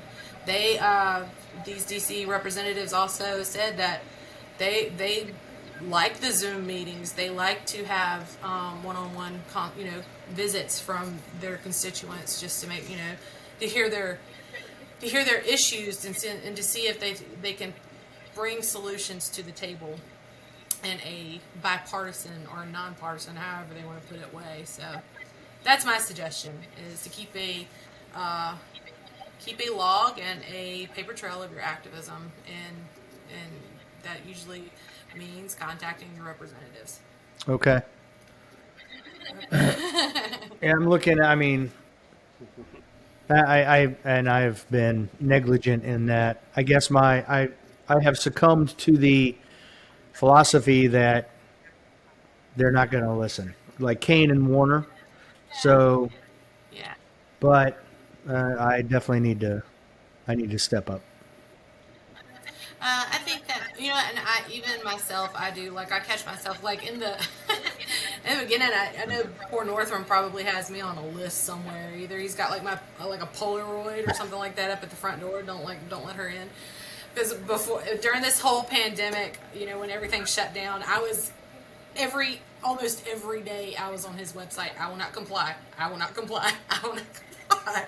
You know, and like even on social media forums, you know, I have him tagged in something like Governor Northrum. I will not comply. you know, I mean, so he knows who I am. At least he's got my handles. But um, but when it comes down to like really really getting in there and and speaking because I know that they don't want to speak to me. I know that a gun control, you know, a, a representative, uh, somebody that's for gun control, does not want to speak to me. I know that because I would completely obliterate their entire platform on it. Just one, just one of me, you know. Um, and that's what the DC project went to DC and did.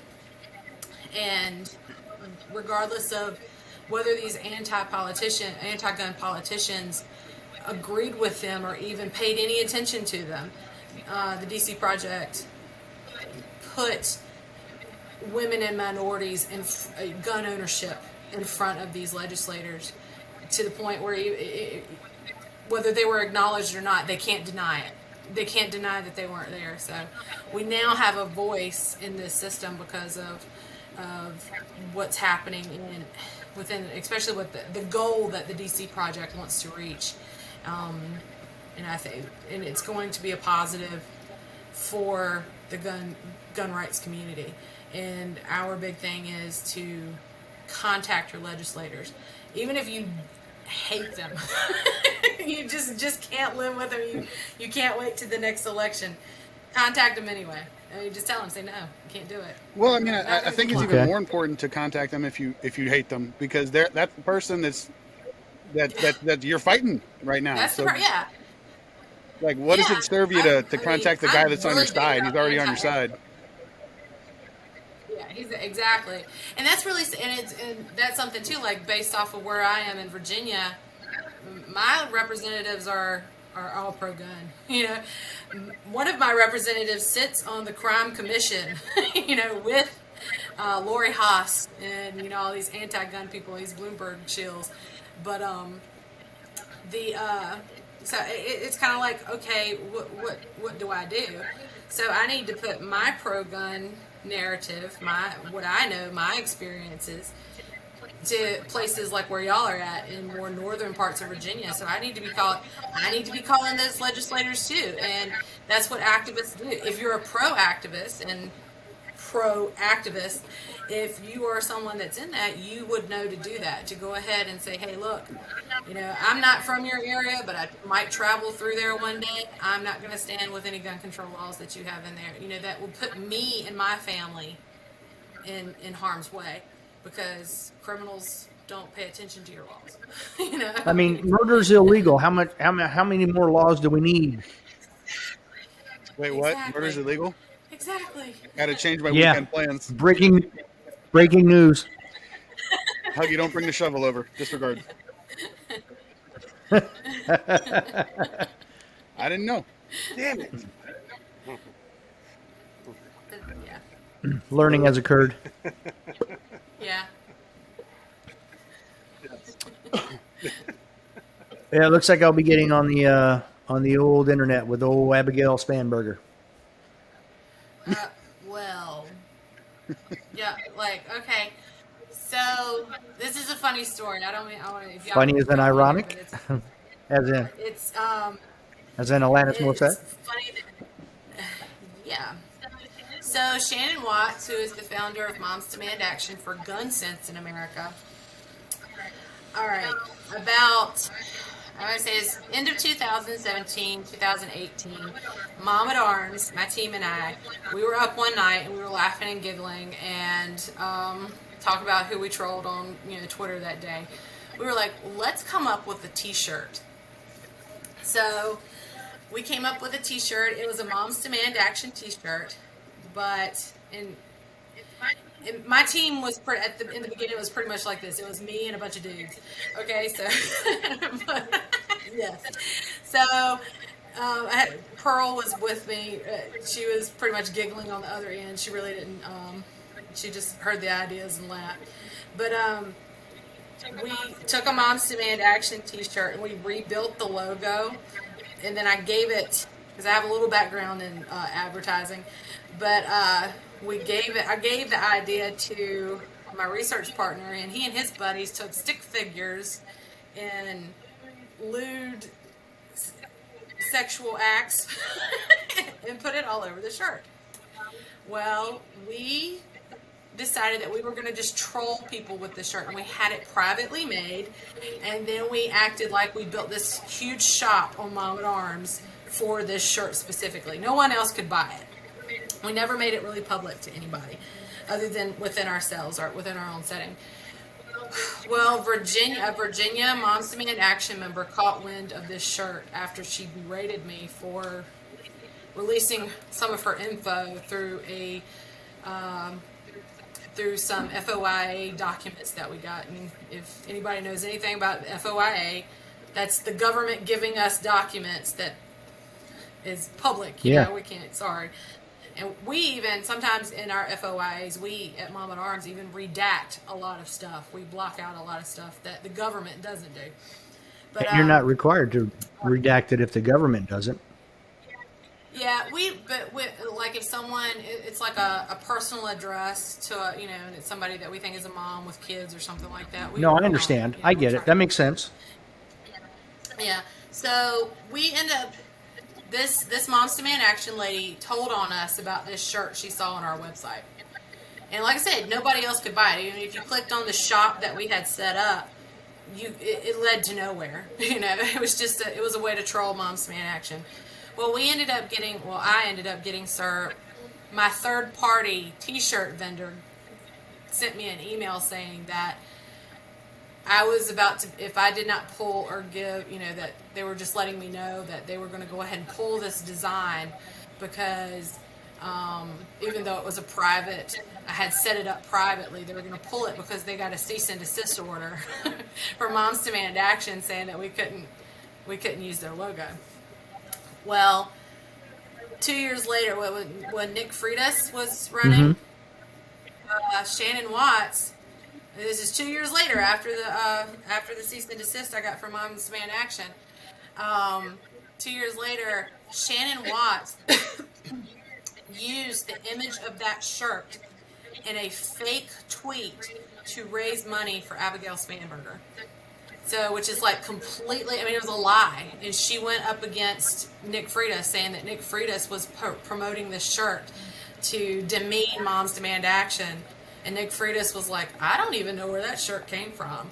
And there's a uh, there's actually an article that they that where they interviewed me, and I was like, I was the one that created that shirt. I still have a cease and desist, you know, like it, it never happened. Nick Nick Freitas could never buy this shirt.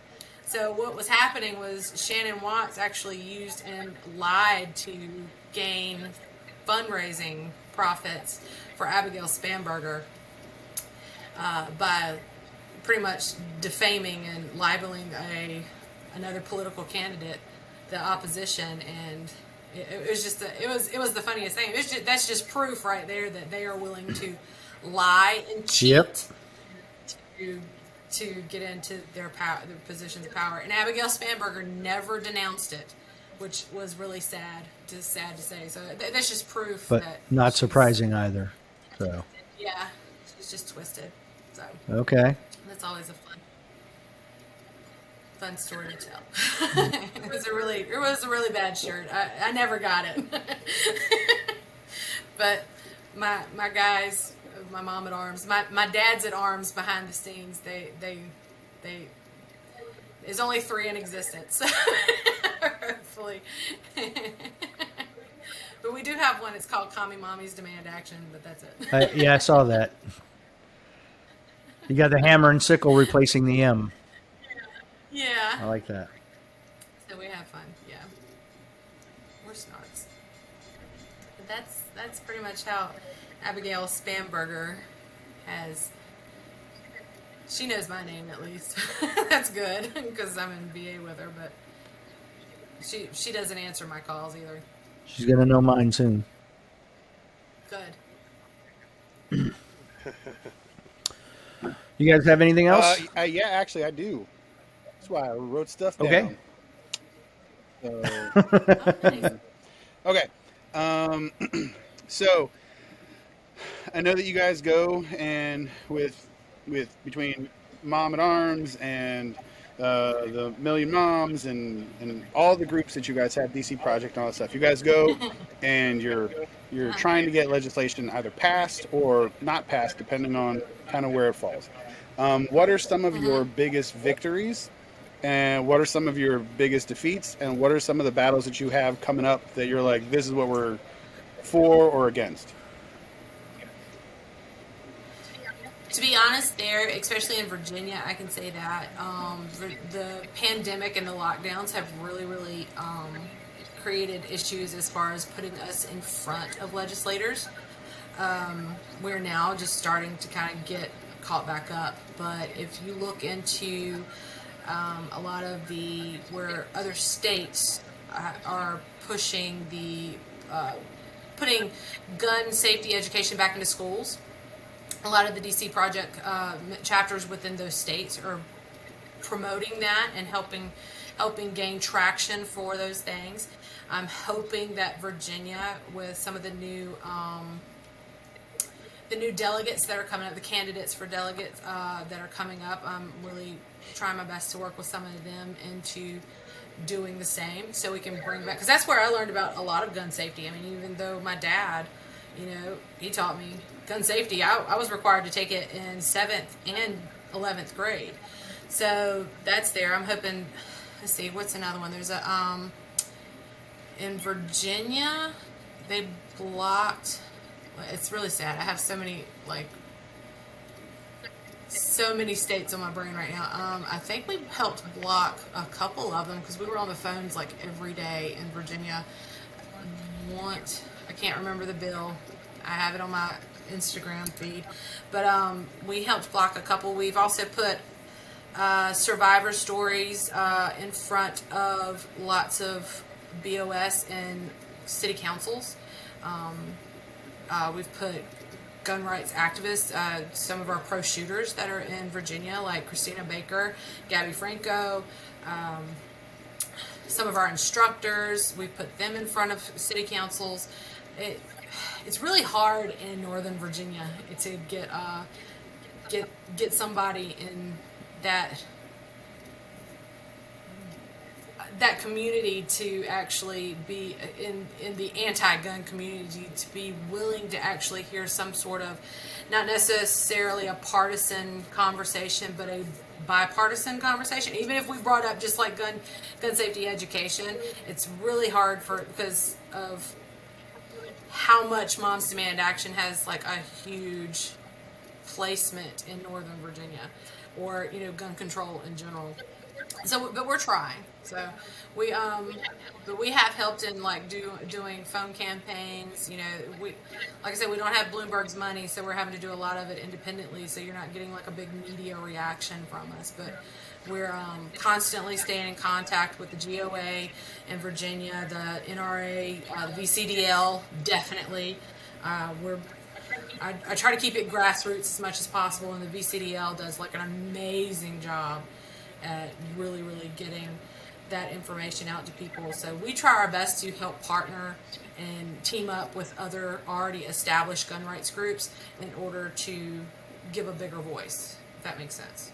So we're not looking for fame and fortune. We just want to help promote our place in this in this industry. So we're not looking for like, you know, some kind of spotlight, you know, like a, a big rally where I'm going to be speaking or anything like that as far as gun rights in combating what Shannon Watts and Moms Demand Action in Everytown does. We're more so like, hey, look, let's just let's just better our communities. Let's do it this way. Let's be voices and liaisons within to gun rights within our. Do you guys work with VCDL much, Virginia Citizens Defense League?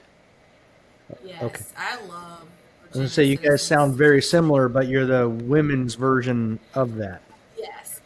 Now, if you, um, a lot of the legislative, like a girl in a gun, the well-armed woman, a girl in a gun, um, those are two of the main groups that have really helped out in previous years.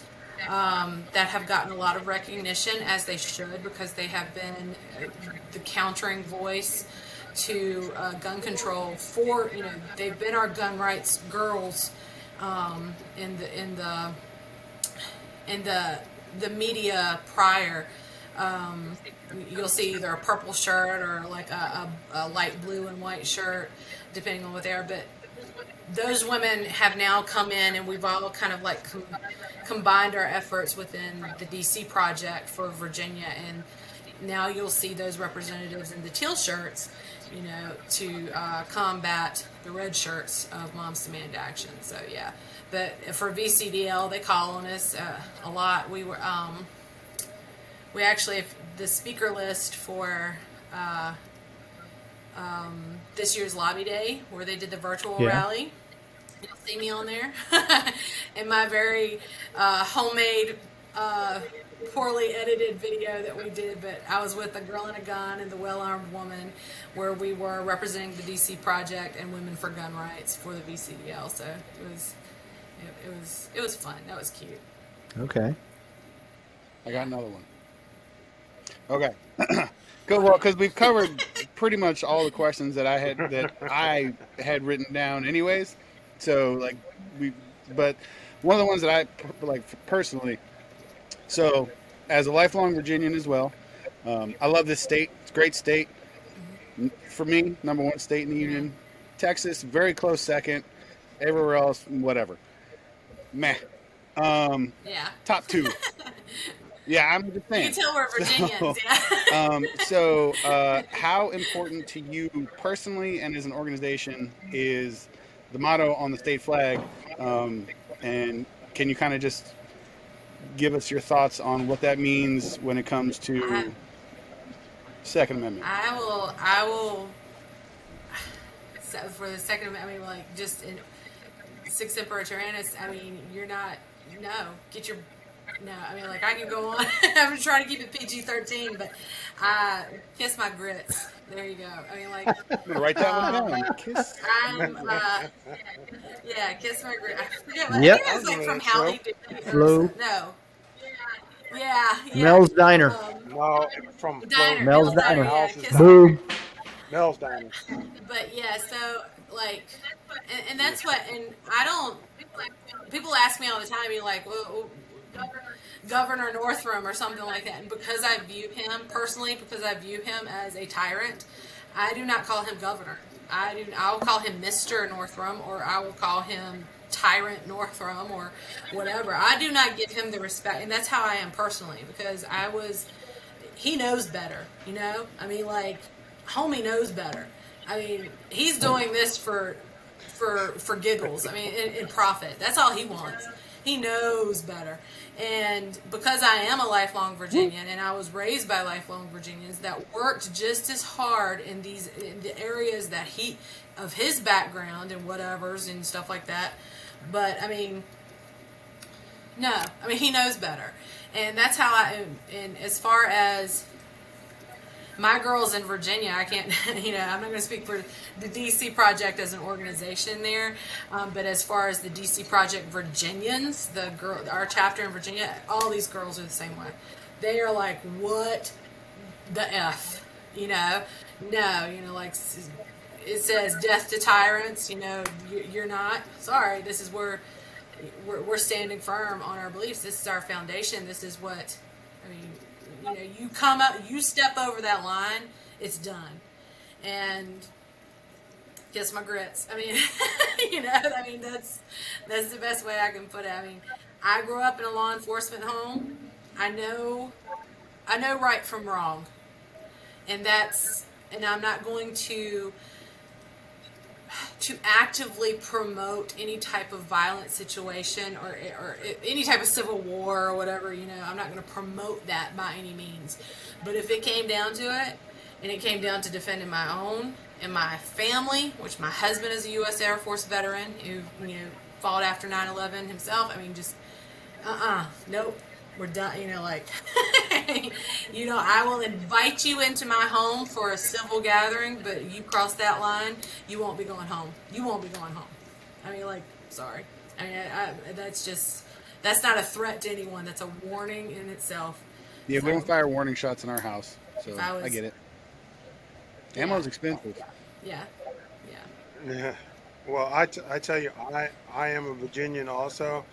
I'm born in. Where'd you go to college, Huggy? Grew up in Virginia. Um, I am the farthest west. Yeah. West. Where did I go to college? I started out at Ferrum College in Ferrum, Virginia. I know too. That's Ferrum. See, she knows. Bull riding country. Yeah. And then, uh, yeah. Moonshine capital of the you world, baby. That's drink a, drink a jar that's and right. ride a bull. yeah. Well, that's right. That's right. And there I learned how to ride a bull. so, but, but just like you, I'm the same way. You know, I'll protect my family, you know, my loved ones. But you know what? There's, yeah, there's a line. You cross that line, and it's done. And I, I like you. My father was a DC policeman wow. for 25 years. So I grew up with the law enforcement, and then after that, he worked for um, um, oh, Jimmy Crickets. Um, he was a wow. U.S. Marshal for another 50. So I lived the you know the life of an, yeah. of a police officer, or you know, so I, I was taught you know knowing right from wrong, knowing how to say you know you don't do this, you don't do that. So but there is a line. That's exactly right. That I'm saying that you know my dad always taught me. He goes, "You don't cross that line. That's let exactly them cross the line. If they cross the line into you, That's then exactly you defend right. yourself. You don't take it. That's exactly right. Pick your battles. Stand so, stand firm in your convictions. And I mean, that's my dad. I mean, he, it's so funny because I think about that and my dad how how much of an influence he was in the law enforcement community here in Southern Virginia. And then I think about how his personal teachings to me were like. I mean, one of one of the main reasons he he told me was he taught me in firearms because he didn't want me to have to rely on the police or the cops. I mean, he told me he was like, I, I, when you get older, you know, there are going to be situations where you can't live with some sort of uh, fabricated, you know, security blanket thinking that the cops are just going to show up just like that.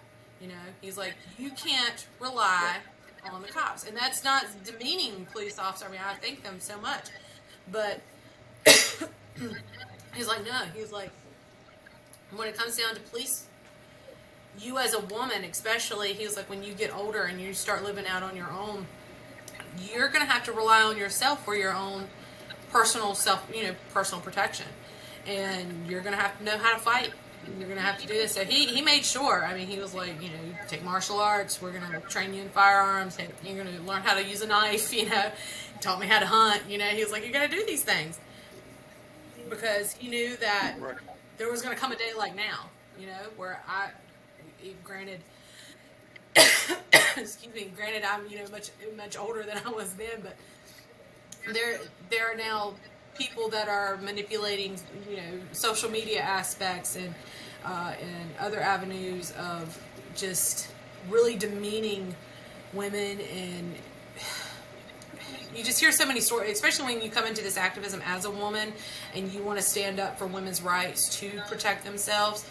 You hear so many stories, especially of domestic abuse and violence. I mean, just just so many stories, and I can only imagine. Like I put myself in their shoes, and I think back to myself. I was like, well, this is why my dad did this. This is why my dad trained me this way. This is why he brought me up into believing what I'm believing. So, yeah, it, it, you cross that line. And it, it reminds me. I don't. Know. It reminds me of the stalker who flew from Australia to Virginia and went to that uh, Richmond woman's home because he was stalking the woman's, I believe it was her daughter, and was trying to break Yeah. into the house, and she had to shoot him to keep him out of the house. So again, you take those rights away from those individuals, and now how does she protect her family? Exactly. This- I mean, this guy literally flew halfway around the world to break into their house in Richmond, He Virginia. time travel. Crazy. He went Yeah. backwards in time to break into somebody's house. Yeah. It's bonkers. yeah. That's right.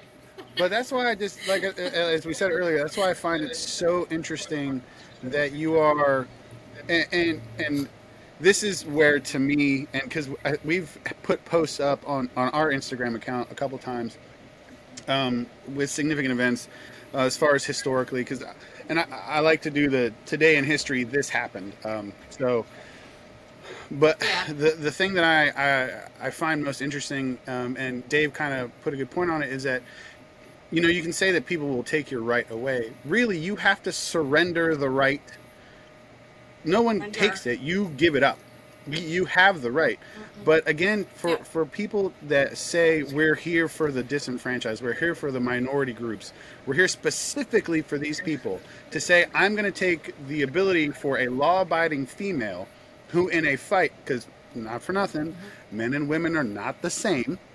So in a fight man and a woman who's going to win when a man is trying to kill you a female unless you as a female have the great equalizer a firearm and this is your safety? You know? So and you're, you're taking away Yeah, the ability of law-abiding citizens in minority communities that are under policed as a rule and that, again, that's not against the police. That's just how it is because there's not enough funding. And now you want to Yeah. cut funding because apparently the police are evil and they're just, there's an onslaught, which is sarcasm just for those listening. Um, but you're underfunding Pun those intended. communities that need the most service. How are they going to defend their lives, their property, if they can't have a firearm? It's, it's just, it's mind boggling. It's like one of my sayings is, "You have pecs, I have checks." So you know, I mean, like I, I, me being a being a down home, you know, Southern Virginia girl, I who was you know had an older brother and older boy cousins and stuff like that.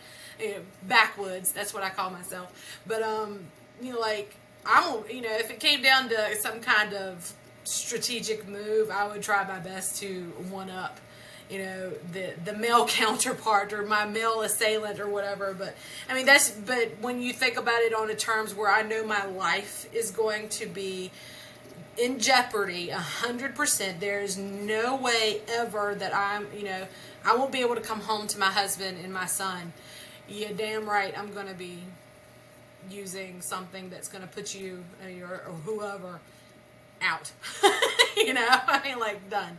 And i won't I will not feel shame for that. You know, and that's another thing that, that these gun gun control groups are, are doing. And I think someone, uh, Dave or Leo, one of y'all said it earlier, where they're shaming us into wanting to protect ourselves. You know, if I'm a good person and I'm not, and I, you know, I'm living my life just as any anyone else. I mean, just try my best to thrive and get by daily. And I'm, you don't see my face in the in the media, you know, as America's Most Wanted or whatever a million times a day. I'm, I'm trying my best to be active in communities, and I'm trying my best to help my neighbors, and when they need it. And someone comes at me and tries to take my life away, take my life. I mean, and I put them out. I should not be shamed for that. Agreed. I should not be shamed Agree. Because and that's where a lot of these groups these gun control groups have found have found headway is because that's what they're doing. I mean look at this young lady who was about to stab another girl and the officer he had no choice. I hate that it happened. I hate that it happened.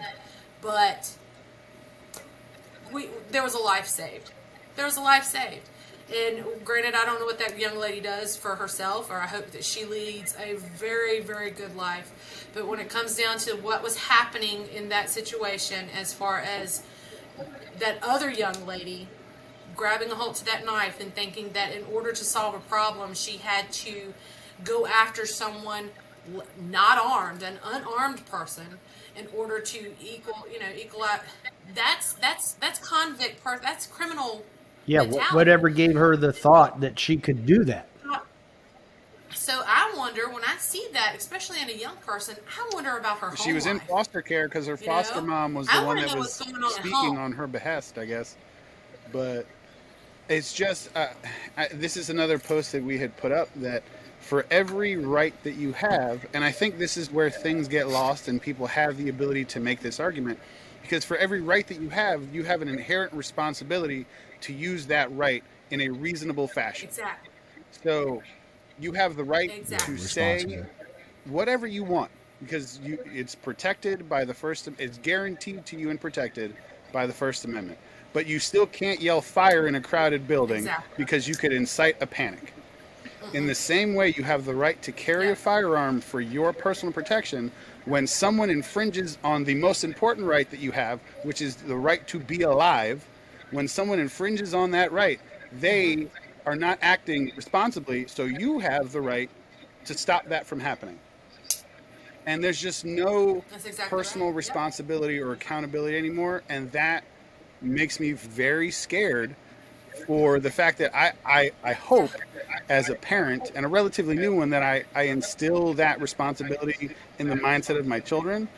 But there's no guarantee that someone else will do that for theirs and my kids have to go out into the world and interact with That's people exactly right. that may not care. It's like my mom says to me. I'm, I mean, I'm almost forty, and you know, or a little close to it. I tell people I'm 29. That's how old I really am. I am 29, but um, been here for almost 40 years, but I'm 29. Um, but the my mom tells me every day. I mean, pretty much anytime. I mean, like even when I'm going to work and she still has that mother, and I know that I'm going to be the same way with my kid. She tells me all the time, "I trust you. I don't trust them." You know, and that is when I go to a a range and I shoot, or if I go to if I you know want to teach a class or something like that. It's always she's always saying, "I you be careful. I trust you. Fair. I do not trust them." And, and, I mean, like that's. Uh, it's when we lose i mean i can be i can be welcoming i could be acknowledging but i don't have to trust anyone you know? And that's where a lot of people i think get this mentality nowadays and i think that's why we're seeing a lot more uh, crimes against women. I see i think that we're seeing and like i said it all goes into age these ages. I mean because like when you look at you know us sitting right here we can speak but kids coming up that were most of these crimes and stuff like that are happening to either the elderly that can't really defend themselves, period, or it's happening to younger people. It's happening to younger people with these mentalities like, oh, well, you know, I'm just going to go out and I can trust everybody and be all nice and hip and and liberal and it's the vulnerable just, population. I mean, that's what it is. Like I'm, I'm yeah, exactly. So it, it's it's really well it's mind-boggling to me. I mean, like you said, as even as a new parent, I mean, like my kid, my my son is like the most loving little boy I have ever, you know, like I, sometimes I'm even amazed that I birthed this being, you know, because I'm like sarcastic and snarky sometimes. But my kid, I mean, we walk into a store, he's he's saying hello to people, and he's just, hey, he's southern. have a good day. I love, you know, I love yeah, and he's like, he's just being so nice and sweet, and he'll just high five anyone. And I'm sitting there thinking to myself, I'm like, what the heck did I do?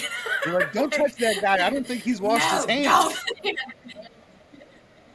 exactly.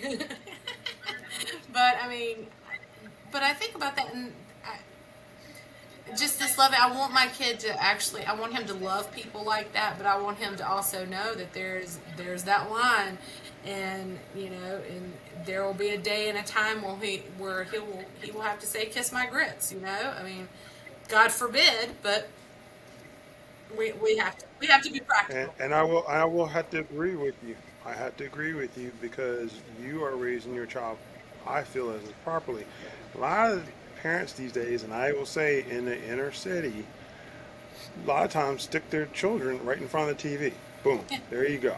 You know, and they watch these shows, and I will say a lot of these shows influences the kids today. And now the people like the Bloombergs know that. So guess what? They're going to make those shows uh, dictate to say, "Oh yeah, you can do this, but this Yeah. is bad." You know, not educating them. Now I will go back in time saying that when I was coming along, the you know we had you know the Western shows and show they always showed you like you did the things the right way. You know, it wasn't always bad, or if there was there was something bad happening, you did the right thing. You had to think about it, and you had to say, okay, what am I going to do? And if I do this, what are the repercussions Yeah. for doing this? Nowadays, that Yeah. that thought is gone. You know, it's just reaction, and then it's like, ooh, uh oh. Yeah. You know, it's too late now. You know, didn't process it beforehand or That's think right. about it beforehand. So, um, okay.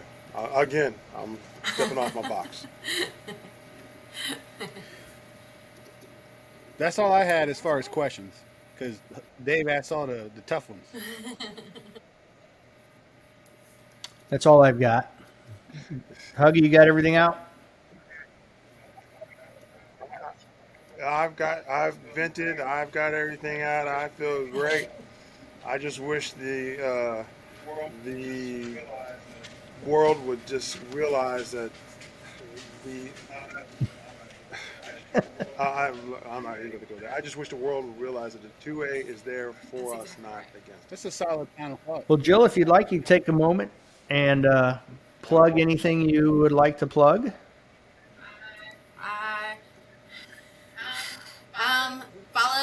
Join, donate. Uh, DC Project, um, Women for Gun Rights. People can go and check out that at www.dcproject.info. Um, there's a lot of good information there. They're always rebuilding um, or revamping the site. Same with uh, 1 Million Moms Against Gun Control, and that's 1mmagc.org. And then Mom at Arms is mom momatarms.com. Um, just whatever, you know. Uh, we're all pretty much pretty much just a bunch of di- a very diverse group of women and individuals uh, uh, as a whole that are fighting for a common goal and that is to preserve our second amendment and other than that just contact your legislators and tell them no mo gun Say it control. just There like that. And if they don't listen, tell them No, to kiss your grits.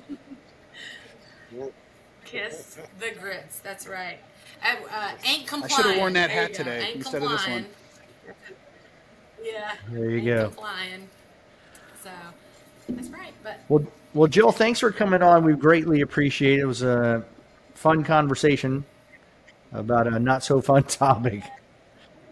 I know, and and that's the that's the that's the fun part though is there's so many personalities. There's so many awesome and two A. I mean, this community. That's something that I have learned is that it is so diverse and it is so expanse that even though we don't all see eye to eye, there are so many great personalities and just awesome people in this organization in this in this world and it's just it's amazing to me that they're you're like I mean it really is it is amazing like when meeting y'all I'm like oh so amazing there are people like me out there We do know? exist. We're not, we're not a unicorn. yes I'm not just talking to myself yay but yeah but we um it really is it's a really great community and I appreciate y'all very much for giving me this opportunity as well so Well, thank you. thank you All right.